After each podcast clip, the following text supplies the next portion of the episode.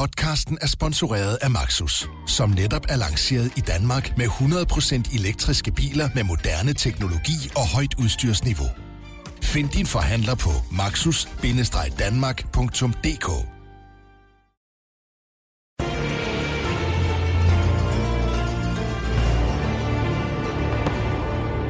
Den 9. november 1989. Vi starter selvfølgelig i Østtyskland.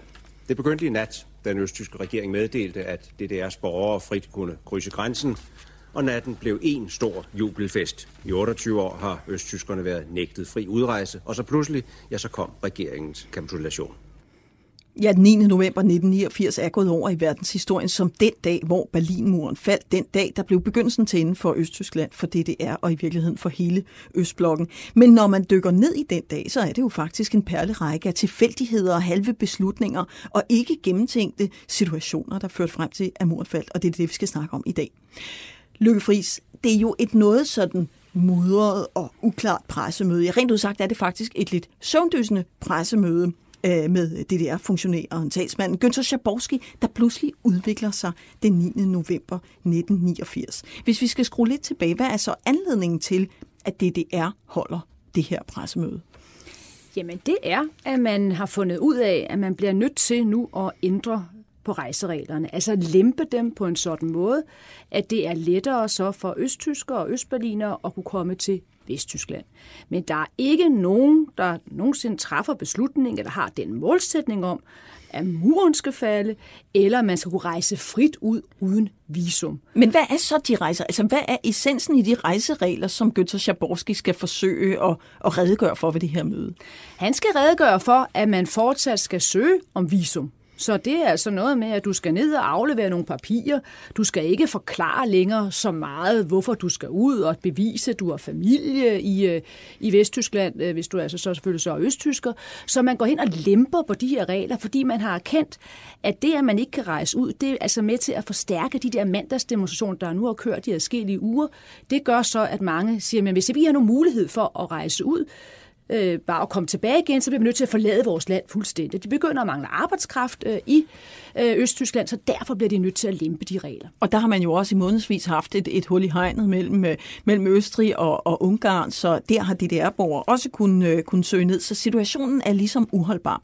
Det undrer mig lidt, at man holder et pressemøde i DDR, altså, fordi det er vel ikke en stat, som skal retfærdiggøre sig selv over for borgerne på nogen mulig måde. Er det sådan noget, man har gjort hele vejen igennem DDR's historie, sidde der og stillet sig til skue for kritiske spørgsmål? Nej, det er nyt, øh, og det kan man sige er jo også lidt ironisk, fordi øh, Günther Schabowski, der jo så bliver, bliver verdensberømt, han har jo lige sådan stort set overtaget den her funktion med, at han skal ud og informere pressen. Man har lavet sig inspirere af Gorbachev og Glasnost, og nu skal han så ned der og, og styre den her pressekonference, og også lidt charmere øh, det internationale pressekorps. Problemet er bare... Og der er fuldt hus, skulle jeg Der er fuldt hus, og han starter med at bruge ja, faktisk 54 minutter på at tale om alt andet. Ja, det er faktisk et mirakel, at der er nogen, der ikke er faldet i søvn Præcis. på det tidspunkt. De tunge øjenlåg er simpelthen det, der er, er det, det billede, man, man her skal, skal, skal holde sig for, for øje. Dårligt billede. Nå, men hele pointen er jo så, at han jo ikke har deltaget i det politbureau-møde der har været tidligere på dagen. Hvor man i øvrigt ikke har brugt særlig meget tid man på de her rejseregler. Man har brugt minutter på de her rejseregler, fordi det er jo selvfølgelig, jo, man har ændret de der regler ja, løbende, fordi man jo er helt desperat for, hvad kan vi nu gøre for på en eller anden måde, så stadig kan holde på vores befolkning, men vi skal have en eller anden form for ventil, så nogen alligevel kan komme ud. Så det er ikke sådan revolutionerende, at man skal ændre de regler, og derfor bruger de jo også kun 8 minutter på det. Og der er jo ikke nogen, der efterfølgende tænker, at nu har de truffet den her historiske beslutning om, at muren skal falde. Nej, og du beskriver også i din bog, uh, Håbets Europa i 89 billeder, at det i virkeligheden slet ikke Schabowski, der skal være talsmand til det møde. Det er en fyr, der hedder Meyer, men det uh, bliver så ikke ham. Uh, ved vi hvorfor, at det lige ender med at være Schabowski, der får den post der? Jamen, simpelthen fordi midt under mødet, så kommer Schabowski ind, han har også været på ferie, og så får Egon Krenz øje på ham, og siger, nå jamen, det, det plejer jo egentlig at være ham. Og så giver han ham så de berømte papirer. Og så i stedet for at læse de papirer, hvor der jo selvfølgelig står på, hvad de der rejseregler er på, så propper han dem bare i lommen og laver noget andet. Sjabovski, der er ikke så langt fra den bygning, han skal til, hvor han sidder på skal han over i Morenstrasse, hvor den her pressekonference foregår. Og så har han jo ligesom om forberedt alle mulige andre punkter. Og den bruger han jo så 54 minutter på. Og da så vi kommer frem til de sidste minutter af pressekonferencer, endelig kan så en stakkels italiensk journalist, der hedder Ehrmann, han kan få lov til at stille det første spørgsmål. Ja, og der er jo flere, der følger op med spørgsmål ja. her, så det bliver sådan lidt, lidt en, en kakafoni, og der kan man ja. måske se, at DDR-funktionæren ikke er helt øh, vant med øh, udenlandsk øh, presse. Du lytter til Berlingske podcast 1989 med Nynne Bjerre og Løkke Friis, hvor vi taler om en håndfuld definerende øjeblikke i efteråret 89, som fører frem til jerntæppets fald, Varsava-pagtens ophør og den fantastiske opblomstring af Europa og det europæiske samarbejde, der fulgte derefter. Lykke Friis, skal vi så ikke lige prøve at høre, hvad det faktisk er, der så sker efter de berømte 54 minutter ved Günther Schabowskis pressemøde? Det lyder sådan her. Die es jeden Bürger der DDR möglich macht, über Grenzübergangspunkte der DDR auszureisen. Das tritt nach meiner Kenntnis ist das sofort. Unverzüglich. Ja, det centrale her, det er, at der er en, der spørger, wann? Altså, hvornår? Og så siger han, absolut. Altså, altså nu. Fordi han har ikke læst sin papir. Hvad ja. står der i papirerne? Jamen, der står jo, og det, det er jo noget, man skal søge om, så, det, så man kan sige, de her nye regler, ja, de træder, skal træde i kraft klokken 4 øh, næste morgen. Men der står så også, kan man sige, at de skal jo i gang med at rulle de her regler ud, så det skal du ned og søge om at komme ud osv. Og, og derfor er der jo heller ikke nogen, der finder på at ringe ned til grænsevagterne eller få mere politi på gaden osv., fordi man føler jo ikke, man har truffet nogen beslutning. Nej. Det er jo en proces med at liberalisere og gøre det noget mere lempeligt at komme over, men du skal stadig søge. Og der, så derfor bliver han jo også spurgt, sådan, umiddelbart minuttet efter bliver han så spurgt, jamen, jamen hvad så med muren? Fordi han siger jo faktisk samtlige grænseovergange, og der er jo grænseovergange så i mellem Øst- og Vestberlin.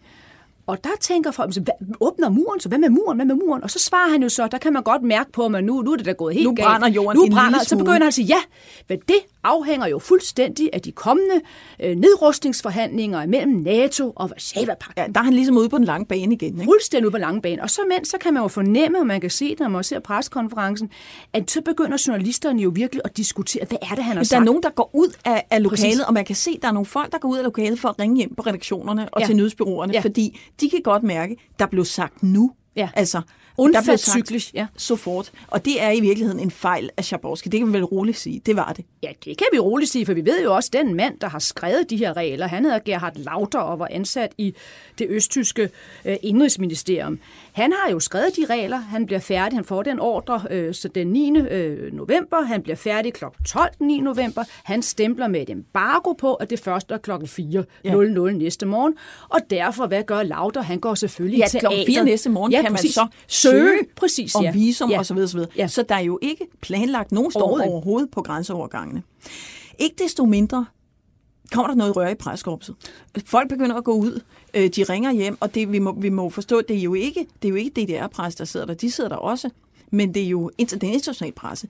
Hvad er det så, der sker? Altså, for det er jo tydeligvis ikke klart for alle, at her falder muren med et brag.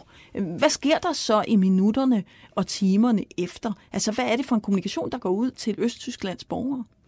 Jamen, den kommunikation, ja, den kommer jo via Schabowski, der jo så siger de her ting, som jo gør, at... at Og det bliver transmitteret? det bliver transmitteret. Så vi ved jo, at blandt andet øh, Angela Merkel, som jo siden bliver øh, kansler, øh, men som jo så er, hun er, det er hun stadigvæk østtysker, øh, og er jo så på, på østsiden øh, af Berlinmuren, hun ser jo det der, hmm. og hun tænker, jamen hvad er det egentlig, han siger? Det, det hænger da ikke sammen. Og så er det torsdag, og hvad gør Angela Merkel hver torsdag? Hun går i sauna. Så hun går først og fremmest ned i sauna, og hun tænker, det kan jo ikke lade sig gøre det der. Så det er jo bare et eksempel øh, på, hvordan Hvad man man, som ikke tror, hvad man gør det. Men det, der jo så bare sker, det er jo, at da østtyskerne, og ikke mindst østberliner, de er jo vant til, mange af dem, at sidde og se vesttyske nyheder, selvom de jo ikke må. Hmm. Så vi ved jo, at kl. 19.30 og kl. 20.00, der kommer jo så, hvad der svarer til deres tv-avis, hmm. og de meddeler, de laver den fortolkning, som jo så også andre har gjort, at i aften er det muligt at rejse ud frit, muren kommer til at åbne i aften. Men det vil sige, alt det der med visum, og man skal søge og tulut, det er ligesom blevet, øh, om jeg så vil sige, glemt i, i processen. Ja, fordi det mildest talt jo heller ikke noget, han tramper rundt i, for nu at sige, bruge det udtryk, Schabowski, det er jo nogle mellemregninger, han ligesom om glemmer, når han siger øh, så fort unfortykligt. Hmm. Og derfor tænker de her østtyskere også, hallo, det kan jo godt være, at det er rigtigt. Det skal vi da ned og tjekke. Vi skal da ned at gå fra vi bor, Prenzlau og Berg, øh, der hvor vi har også kirkerne, hvor der har været mandagsdemonstrationer, har været organiseret. Ja. Vi skal da ned og se ned ad Bornholmerstrasse. Er det virkelig muligt at ja. komme over? Fordi imens et andet sted i byen, er der en oberstløjtnant, der sidder og spiser kylling til aftensmad, og han øh, er tilfældigvis på vagt den aften, og han har jo altså ikke hørt øh, noget om, at noget skulle være sket. Og hvis nogen skulle vide det, så burde det jo være ham, for det er faktisk ham, der skal, skal hæve grænsebommen, eller tjekke visa, eller, eller hvad der nu ellers måtte være relevant i denne her sammenhæng. Hvad gør han? Ja, han får kyllingen galt i halsen, øh, bogstaveligt talt, fordi han tænker jo, jeg har ikke nogen ordre om noget som helst. Vi skal huske på, at det er ikke lang tid siden. Vi skal kun tilbage til februar 1989, hvor der bliver skudt. Det er den sidste, der dør ved øh, Berlinmuren, hedder Chris Giffroy, en, en ung mand, der ønsker at komme til, bare til, til Vesten for mm. at kunne læse videre osv. Han dør der. Han har ikke nødvendigvis ordre om at skyde, men han har i hvert fald ordre om at sørge for, at den der grænsebom, den, øh, den, den bliver nede. Oh, så, men det er, jo, altså, det er jo en af de mest velbevogtede grænser, hvis ikke den. Ja, ja. Vi, vi skal, hvis, hvis vi lige skal samle op her, altså hvorfor er Berlinmuren så ikonisk? Man får jo efter, efter delingen, efter 2. verdenskrig, får man jo får, hvad skal jeg sige, de vestallierede jo en del af Berlin. Og det vil sige, at du har en lille bitte del af Berlin, som er vestlig, liggende inde, en ø simpelthen i hele Østtyskland. Og den mur rundt om Vesttyskland, Vestberlin, som jo er et ekstremt attraktivt sted for, for østtyskerne at komme ind, ja, den er jo meget, meget velbevogtet, kan man roligt sige, og der er mange folk, der bliver dræbt for at forsøge at krydse den fra, fra muren bliver bygget i 61 og frem til, frem til den dag der, hvor Harald Jæger så sidder og tænker, hvad i alverden sker der? Folk begynder at komme ja. stille og roligt, og pludselig er de der altså i stort tal. Så han, øh, han ringer vel til nogle overordnede? Han ringer til sin overordnede, og det er helt fantastisk. Den overordnede, han hedder Tiggenhorn. Det betyder gedehorn. Og han starter med at ringe til ham umiddelbart, da han har hørt det der, set det der klip, øh, mens han så lige ligger gaflen efter han har spist øh, det sidste stykke kylling. Ringer op til Tiggenhorn og siger, hvad er det her for noget? Ja. Hvad skal jeg gøre ved det? Hvorpå vi jo så ved, at Tiggenhorn siger til ham, jamen altså, ved du hvad, det er Schabowski, der har rodet rundt i nogle papirer. Han siger så gar til ham, du ringer vel ikke på grund af det. Det kan du da selv regne ud, at det passer da ikke. Ja. Selvfølgelig er der ikke givet nogen ordre om, at man kan rejse ud uden visum. Altså igen, fordi nu også med din meget præcis beskrivelse af Berlinmurens betydning, hvis Berlinmuren ikke længere er der, så kan man jo ikke være sikker på, at DDR-staten er der. Nej. Fordi så vil folk jo piske ud, det frygter man jo. Så derfor prøver man jo på... Ja, med at, ganske god grund. Ja, prøver man, ja, prøver man på at finde en eller anden måde, hvorpå man kan åbne, men alligevel holde den lukket osv. Det er jo virkelig en balance, og derfor er der ikke nogen, der træffer den beslutning. Og så må han jo så ringe op til, til Tigenhorn, det bliver han jo ved med time for time. Og ja. bliver han ved med at tage telefonen, eller hvad? Ja, nogle gange tager han den så ikke, men, men de fleste gange, så siger han sådan noget, eller, ja, ved du hvad, jeg synes, du skal holde lav profil. Øh, og jamen, når, når, når det bliver lidt koldere, og vi kommer længere ud på aftenen, skal de hjem og se tv. Og så må han jo svare, at det er lidt svært for mig at holde lav profil, for de begynder jo at komme i hobetal. Ja, hvad sker der nede ved, ved Bornholmerstrasse, der hvor han, øh, hvor han står?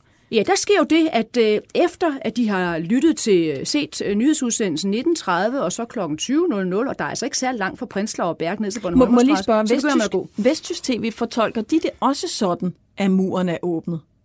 Ja. Eller er muren er faldet? I den nyhed, de kom med både kl. 19.30 og kl. 20.00, så skal vi huske at sige, at der er jo mange grænseovergange her. Mm. Øh, den med Bornholmerstrasse, også fordi den ligger lige klods op af det område, hvor man har organiseret mandagsdemonstrationerne.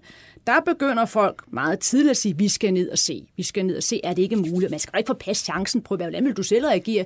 Vil du ikke tage chancen og tænke, ej, jeg skal lige ned og se, om det ikke er muligt at komme jo, jo, og som vi har talt om, gå i sauna. Som vi har talt om i tidligere udsend, så man er vant til, at hvis der bliver sagt ja, så bliver der sagt nej ja. lige bagefter, så man skal altså rykke, hvis der er en ja. mulighed. Men der står en stakkels mand, kan, det tror jeg nok især du kan sætte dig ind i, som, som, som, som tv-journalist, er blevet sæt ned til en anden grænseovergang senere på aftenen, noget der hedder Invalidenstrasse, og så siger så øh, journalisten fra studieverden, det er jo en historisk aften, og kan er det, du er det en, en vesttysk journalist? Det er en vesttysk, ja. ja. Så det vil svare til, at foregår på følgende måde. Jeg er altså studievært, ja, vi stiller nu om til Nynne, og Nynne, kan du fortælle, kan tage os, fortæl, hvad ser du den ja. historiske aften? Og så ser man så Nynne Bjerre stå sådan, øh, med, prøve sådan at hoppe lidt frem og tilbage og få lidt ondt i maven til. Jeg er faktisk ikke rigtig helt sikker på, at muren er faldet, for der kommer ikke rigtig nogen her bag mig, så, så ja, men, øh, men øh, det forlyder, at andre steder ja. i byen er der. Altså, det, så usikker er man selv øh, senere ud på aftenen. Men, men, men Jæger kan i hvert fald se, at nede ved Bornholm ja, begynder der han har at et komme problem. folk. Ja. Ja. Skal vi ikke lige, fordi han har jo reflekteret over det efterfølgende, altså hvad det var for en situation, han havnede i. Han var jo ikke nogen højtstående politiker, han havde ikke nogen stærk position i, i, øh, i Kommunistpartiet, han var jo en, en, øh, en herrens mand. Ikke? Nu skal du prøve at høre, hvad han sagde om, øh, om den der situation, han havnede i efterfølgende. Det kommer her. Es war praktisch auf mich allein gestellt die ganze Nacht. Ja. Und wenn man so allein gelassen ist, sich von allem verlassen fühlt, das ist eine Situation, das ist schrecklich. Einfach, die ist wirklich erbärmlich. Hvad siger han her? Jamen, han siger, at han ja, dybest set er verdens mest ensomme mand på det her tidspunkt. Han er blevet ladt helt alene, og når man er ladt helt alene, jamen, så er det virkelig en skrækkelig øh, situation. Fordi han oplever så senere ud på aftenen, at pludselig tager Tigenhorn ikke telefonen, og når han endelig tager den, ja, så er det jo til sidst, han så siger noget med, jamen, du må selv træffe beslutningen, jeg har jo heller ikke nogen ordre. Det er så vildt. Og så skal han jo så have Jæger, som du selv siger, men han har jo ikke nogen, altså, han er jo ikke en, der sådan er, er, trænet i at, at træffe sådan selvstændige beslutninger osv. Og, så videre. og han skal jo så i de der ja, få sekunder eller minutter er det vel så snart hitte ud af, hvad, hvad gør han så? Hmm. Og det mener vi havde jo en tidligere udsendelse diskuteret Leipzig. Problemet er jo, at hvis han nu, med de store demonstrationer omkring den, den 9. Øh, oktober, når der pludselig kommer så mange, og det gør der jo så også her, kommer jo virkelig mange, der Og vil de vil over, bare igennem. og de står og brøler, vi er volden raus, vi vil ud, Tor af, åbn nu den mur. De står også og siger til ham, han beskriver jo også de der diskussioner her med folk, jamen vi har jo selv hørt det, vi har selv hørt Sjabovski, han siger, vi må rejse ud. Så skal, fort. så fort, så skal du da lade os komme ud. Og så har de også en debat, øh, ham og Tigenhorn om på et tidspunkt. Nå, kan du så ikke bare stemple passet på nogle ganske få, og så lukke dem ud, og så stod du og lukke igen? Det gik bare ikke. Ja, det kan man jo ligesom ikke rigtigt. Og Hvem, hvordan skulle man, hvem skulle man så også lige have valgt, og hvem var de mest provokerende osv.? Men Løgfris, det slår mig, at vi simpelthen er nået til et punkt i DDR's historie, hvor der ikke er længere nogen, der tør følge den der autokratiske, voldelige øh, vej. Men der er heller ikke nogen, der vil være de første til at forlade den. Mm.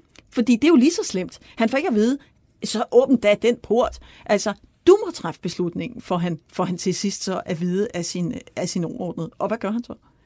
Ja, så åbner han den jo så. Altså, og så... Simpelthen, så folk kan strømme igennem. Ja, og han har jo det udtryk fluten, det vil sige, det er sådan en flodbølge, der så, der så, øh, ja, ja, så den her Bornholmer Straße, så vælter det jo simpelthen over med folk. Men det er jo rigtigt nok, man må gå ud fra, øh, det ved vi så ikke, men at Tigenhorn der må vel have ringet højere op igennem systemet for at hitte ud af, hvad gør så? Altså, kan han på en eller anden måde indhente noget hjælp til den stakkels her jæger? Det ved vi så ikke, hvad der egentlig sker den nat, men vi ved, at når Günther Schabowski, da han har holdt sin pressekonference, så laver han et opfølgende interview med en amerikansk journalist, hvor en amerikansk journalist også efterfølgende jo så indrømmer, at han var altså også usikker på, hvad der rent faktisk var blevet besluttet. Ja. Så kører han hjem til det, der hedder Wandlitz. Det var sådan den ghetto, hvor alle boede for politbureauet. De boede så også med en høj mur, men det var så for at holde folk ude til at komme ind. De skulle også have noget luksus. De skulle have noget Skulle luksus. ikke kunne se. Så kommer han hjem der, jeg går ud fra et tidspunkt, hvad det er omkring kl. 21 eller sådan noget lignende. Så kommer han kørende hjem, Schabowski. Schabowski. Så er alle de andre gået i seng, og der er i hvert fald mørkt over det hele. Og han tænker jo også, det var alligevel underligt. Fordi Havde han selv en klar fornemmelse af, at han havde... At han vidste godt, han havde bummet. Ja. Altså, men man kan jo bare sige, hvis nu det havde været sådan, at man har truffet på de otte minutter tidligere på dagen den historiske beslutning om at åbne Berlinmuren. Tror du så ikke, at du vil sidde foran fjernsynet, hvis nu du var Egon Krenz, eller, man eller hvem du var? Lige i hvert fald med være i, oppe. ja, hvordan spiller det her af nu, og så videre, og hvordan fungerer vores spin, eller hvad, hvad det nu kan være. De er simpelthen... Men det er man jo fuldstændig uvant med. Altså, vi, er jo- vi er Fuldstændig, fuldstændig uvant med en gruppe politikere, som skal, som skal legitimere sig selv over for pressen og folket. Det har de jo slet ikke været vant til. Nej, det er måske også derfor, det går så galt for Schabowski. Han er ikke vant til at blive bombarderet med spørgsmål fra øh, kritisk øh, udenlandsk presse. Han er bare sådan, nå ja, øh, det plejer at gå præcis sådan, som vi har bestemt, at det skal gå. Han har bare ikke læst papirerne. Nej, og så kan han jo slet ikke forestille sig, at han har sat de her forskellige øh, ting i gang. Det er jo som en, ja, det er jo en snebold, og pludselig så begynder det hele bare at rulle, og der må han jo så efterfølgende om aften. så har han alligevel mandshjerte nok til så at sige til chaufføren, du, øh, vi skal lige ud og køre igen, og så tager det lige en runde og kører ned og ser på Brandenburg og Tork, og kan se folk stå og juble. Og så har han jo så siden han indrømmet, der var han jo mildest jo også overrasket, fordi selvom han jo godt vidste, at han kom til at sige noget, han ikke skulle have sagt, mm. så, så, så havde han jo ikke det vildeste fantasi forestillet sig, at det kunne føre dertil. Det er heller ikke alle grænseovergange, der er åbne, men, men uh, Checkpoint Charlie er vist nok uh, ikke, men, men i hvert fald Bornholmer Strasse og den her uh, Invalidenstrasse. Bosebrygge, ja, ja. Uh, der, altså den her bro, der ja. ligger efter Bornholmer Strasse, den, den vælter folk over. Der kommer jo simpelthen virkelig nogle ikoniske uh, billeder uh, derudfra hele verden kan jo simpelthen ikke tro, øh, tro sine mm. egne øjne. Det, det er så vildt, det der sker. Skal vi ikke lige prøve at, at høre et klip fra en amerikansk nyhedsudsendelse, som, øh, øh, som vi har fundet? Det er klokken 4 om natten, øh, altså mellem den 9. og den 10. november, øh, hvor der står en, en amerikansk reporter dernede. Og vi skal jo huske på, altså det er jo hele, der har vi jo hele kampen mellem det kapitalistiske system, det kommunistiske system, altså det her med øh, amerikanerne og russerne, der har stået over for øh, hinanden. Det er jo to tektoniske plader, øh, som, øh, som støder sammen. Det er et klip fra, fra den amerikanske nyhedsstation ABC, kommer her. Take a look around here. How do you how do you put words on, on a picture like this? I don't think that there are, there are enough superlatives in the language to, to really describe it all. I mean, just a few hours ago, you could have been shot for, for doing what all these people are doing. And now, now what you hear is the sound of champagne corks and, and people cheering. Ja, det er faktisk ret vildt, det der sker. Der er ingen, der, der tror sine egne øh, ører eller, eller øjne. Lykke Friis, kan du huske, altså du må have været universitetsstuderende mm. på det tidspunkt, hvad du, hvad du selv tænkte om 9. november, altså hvor du var, og hvad der gik gennem hovedet på dig på det tidspunkt? Jamen, jeg kan huske, at øh, jeg var hjemme hos min, mine forældre, og min mor var tysker, og min far var, var dansker, og min mor havde jo så hele min opvækst jeg var lige ved at sige, fablet om, at øh, det der med genforening, det, det kunne jo absolut godt stadig ske, og det måtte man jo håbe på, og jeg var jo den der jo meget klogeagtige statskundskabsstuderende, som belærte min mor om, at det er reelt politisk, kunne det slet ikke lade sig gøre, osv. osv. Og pludselig sker det, at hun pisker ned i kælderen efter en flaske sigt, hun har, hun har gemt. Hun har gemt til, til Så sidder vi og drikker den, og, men, men jeg må nu altså også indrømme, udover det med glæden, så husker jeg altså også angsten. Fordi det var jo de der to plader, der støder sammen, og vi vidste jo reelt ikke, hvordan, hvordan Sovjetunionen ville reagere. Øh, så, så det var jo ikke sådan, at jeg husker den næste morgen, da man stod op, at det bare var en omgang jubel. Det var også, hvad må der sker nu? Kan de ja. virkelig acceptere det? Øh, ikke mindst jo så øh, dem, der også var kritiske over for, for Gorbachev. Men det er så også der, hvor, hvor euforien kommer til udtryk, fordi det er, det er ligesom en champagneprop, der, der hopper af. Men vi ved ikke, hvor længe det varer. Altså, der er ingen, der ved, om der kommer et, et tilbageslag, hvor man vil bruge vold. Er det stadigvæk et... et, et et, regulært scenarie, at DDR vil sætte militæret ind mod deres egne folk på det her tidspunkt? Ja, det er det jo, og det er vi jo selvfølgelig så blevet væsentligt klogere på øh, nu, øh, hvor man jo også har haft mulighed for at se arkiverne og hitte ud af, hvad, hvad er det for nogle samtaler, der finder sted, jo ikke mindst så øh, dagen efter. Vi ved, at det, der sker øh, om natten, det er jo så, at man jo i øh, både øh, uden for Østberlin i Wunstorf, hvor vi så har den generalerne fra Sovjetunionen, og så ved vi så på Unter den Linden, lige ved Brandenburg og Tor, hvor vi har den sovjetiske ambassade, der sidder de jo målløse og kigger på de her tv-billeder. Det var ikke det, vi aftalte. Det var ikke det, vi aftalte. Og hvem har dog besluttet det? Ham, der så er viseambassadør på, der har vi endnu en gang en, der er gået i seng eller syg, og så videre. Ambassadøren i hvert fald, han er gået i seng, så, så det er viseambassadøren, der har vagten, og han kigger på de der billeder. Og så tænker jeg, at klokken den er alligevel så meget. Der har været helligdag i to dage i Moskva. Klokken er nu halv to i Moskva. Ej, jeg Skal vi væk nogen derovre? Vi vil ikke, nej, det, det risikerer sgu egentlig også bare at gå galt, og må ikke Gorbachev har besluttet det her. For vi skal huske på, det var jo stadigvæk sådan på det tidspunkt, at den beslutning kunne DDR's regering jo ikke træffe selv, fordi både DDR og daværende Vesttyskland havde jo ikke med det fine ord suveræniteten over øh, Berlin. Det havde jo de, det havde jo de fire magter, jo, altså det vil sige USA, Sovjetunionen, Frankrig og England og Storbritannien. Mm. Så, så det skulle have været oppe i plenum med de her store magter. Så de kunne slet ikke træffe den beslutning. Så det tror man jo, at de har.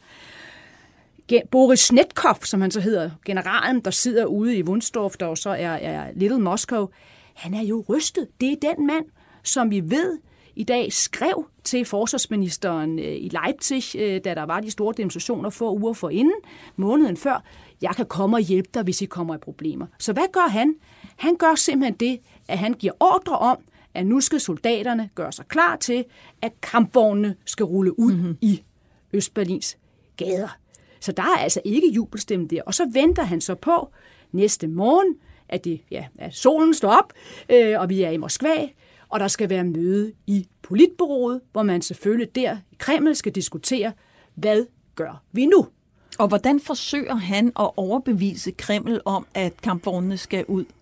Han har jo selvfølgelig nogle hardline-venner så øh, i, i Kreml.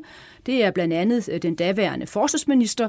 Så han siger til ham, at øh, jamen, det her er en ekstrem kritisk situation, fordi der er sket det, at øh, østtyskerne er sådan set gået til angreb på de sovjetiske kaserner.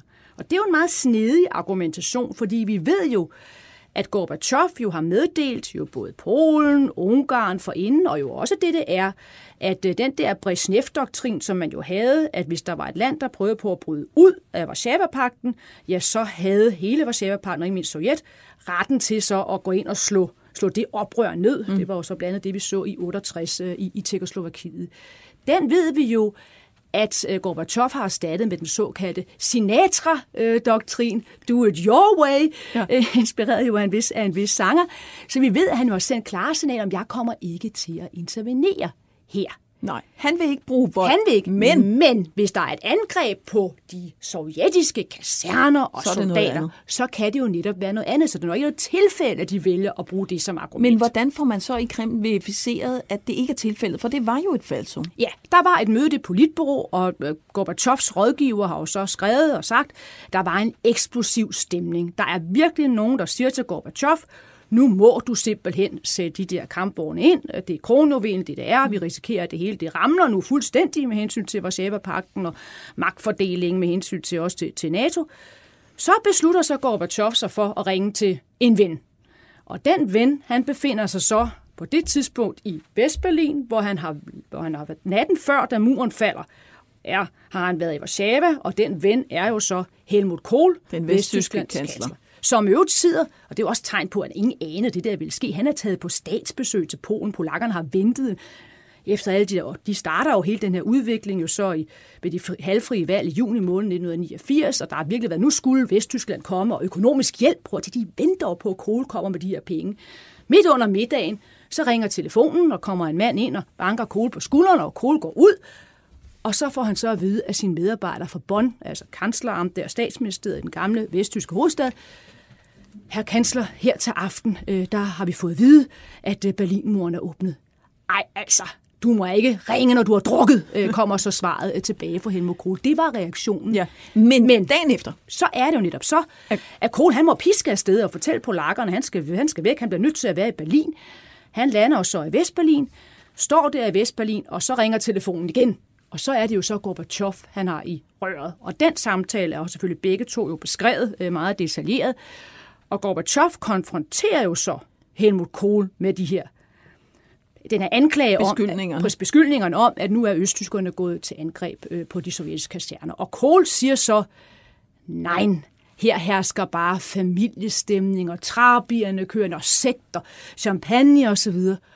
Og så vælger Gorbachev at tro på Helmut Kohl, og beordrer så, via selvfølgelig sine folk i Kreml, Snetkov til at pakke sammen ja. øh, og og lade, kampvognene, de, kampvognene bliver, bliver så inde i, i Little Moscow, øh, der uden for Østberlin. Det er faktisk ret vildt. Og det er, det er jo også en understregning af, hvor meget de der personlige relationer be, betyder i international politik. Ja, fordi hvis nu Helmut Kohl øh, var blevet væltet, og det var der jo folk, der forsøgte at gøre, øh, og der skal vi jo kun tilbage til, til 11. Øh, september, det var også noget, vi var inde på i et tidligere mm. podcast, jamen så havde man jo haft en, en, en helt anden kansler, og kunne de på så kort tid have nået at opbygge et, et så tillidsfuldt øh, samarbejde? Spørgsmålstegn, ja, det ved vi jo reelt ikke, men, men det virker jo ikke øh, synderligt sandsynligt. Men Løbe Friis, den nat der, mm.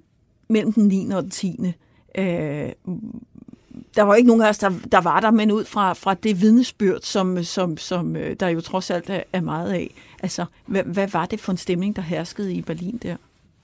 Jamen, der var jo virkelig... Jeg, jeg kan sige, det klip der fra ABC, som vi lige har hørt, der kravler folk simpelthen bare rundt på muren. Den for, for for hatte mur. Jamen, det er jo... Jeg synes egentlig, at den amerikanske stjernejournalist, der også har det der interview med, med, med Shabovski øh, få timer før, siger det meget godt. Det var jo som at opleve noget fra out of space. Altså, det var så fuldstændig noget, der aldrig nogensinde kunne ske. Altså, så pludselig sker det.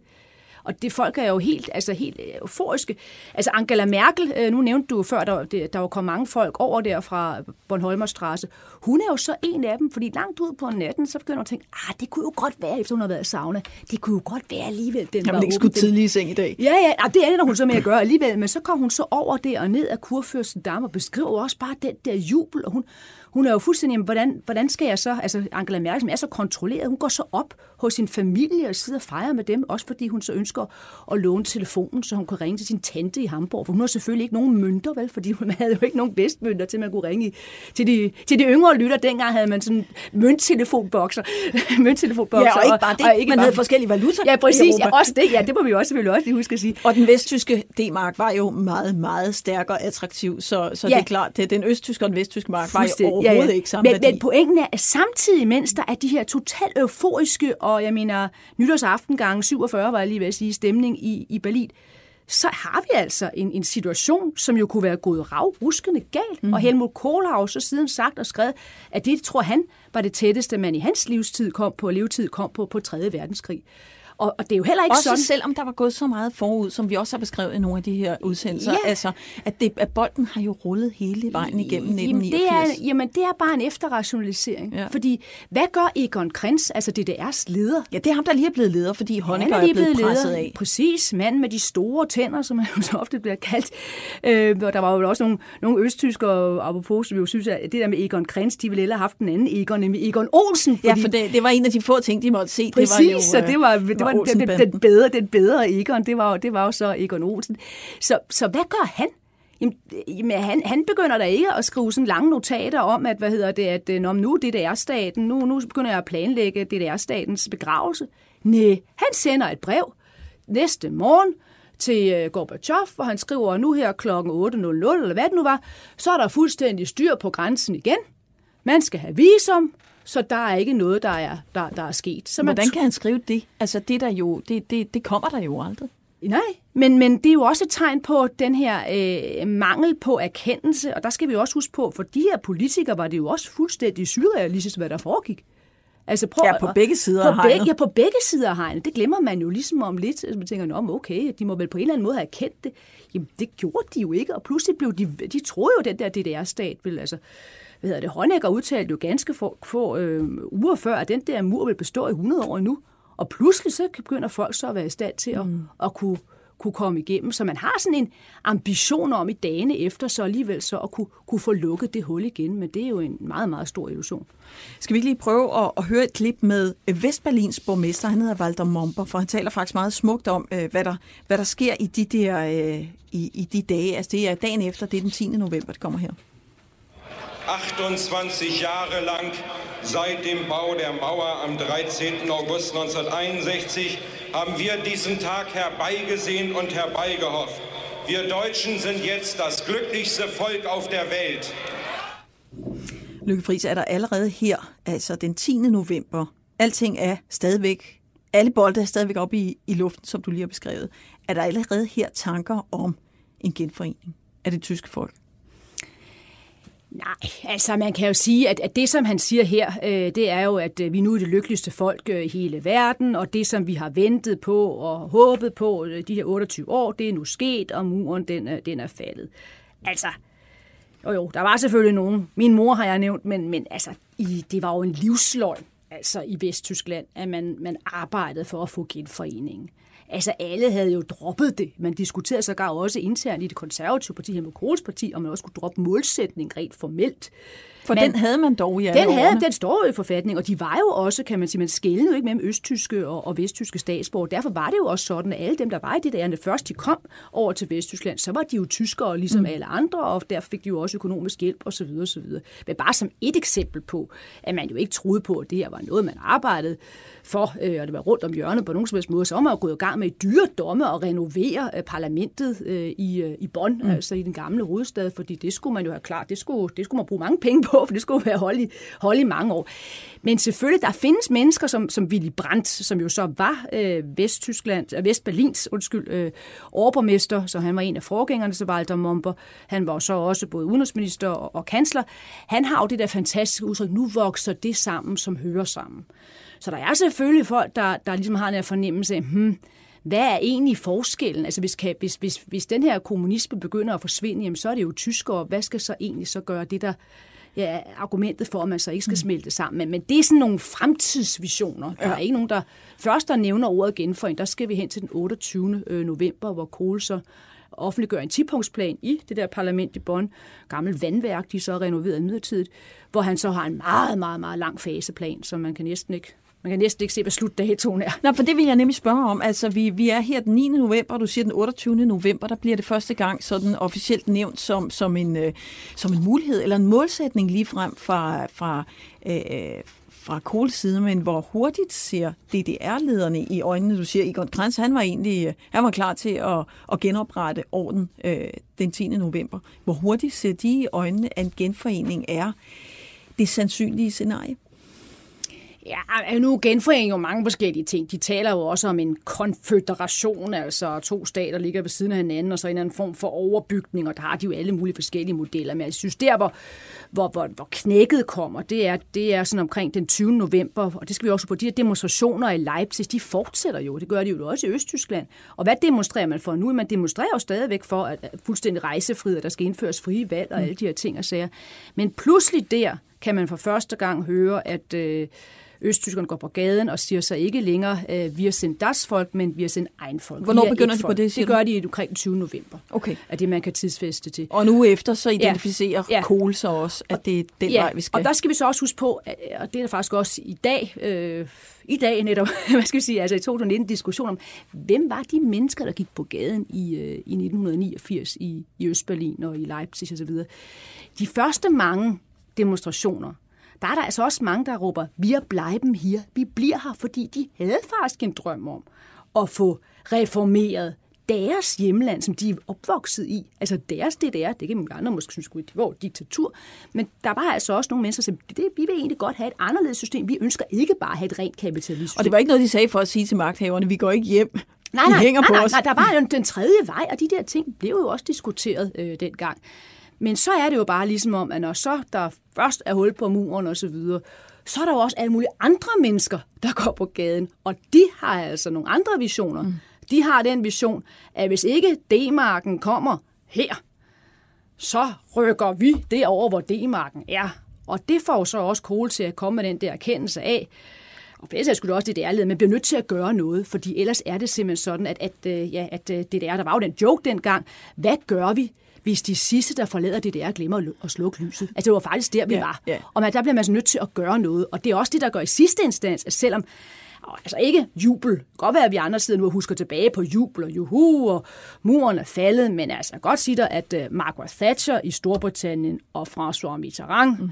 i Paris, uh, de var godt nok ikke glade de der dage, og håber jo selvfølgelig på, at uh, det ikke kommer til at føre til nogen som helst uh, form for form for genforening. Og det er jo fordi den vesttyske økonomi på det tidspunkt også er så stærk, så de synes jo, at Vesttyskland i sig selv ja. er en meget stærk dominerende faktor, og man så langt øh, væk af 2. verdenskrig heller ikke, og man er selvfølgelig nervøs for, hvad der, hvad der kan ske med et, øh, et genforenet Tyskland. Lykke Friis, øh, vi startede udsendelsen med at snakke om det her famøse øh, pressemøde, hvor Günther Schabowski må, må sige sikkert har været ordentligt forberedt. Er han en mand, som efterfølgende har, har udtalt sig om den situation, altså hvad han gerne ville have sagt, eller hvorfor han bliver snibolden, der får det hele til at rulle den 9. november? Ja, altså han har, han har reflekteret over det, og også skrevet flere bøger, og var også meget aktiv også i, debatten i, i en række år øh, og har jo også erkendt, at altså, det, var, det var en fejl, det, der var ikke nogen, der træffede den beslutning osv.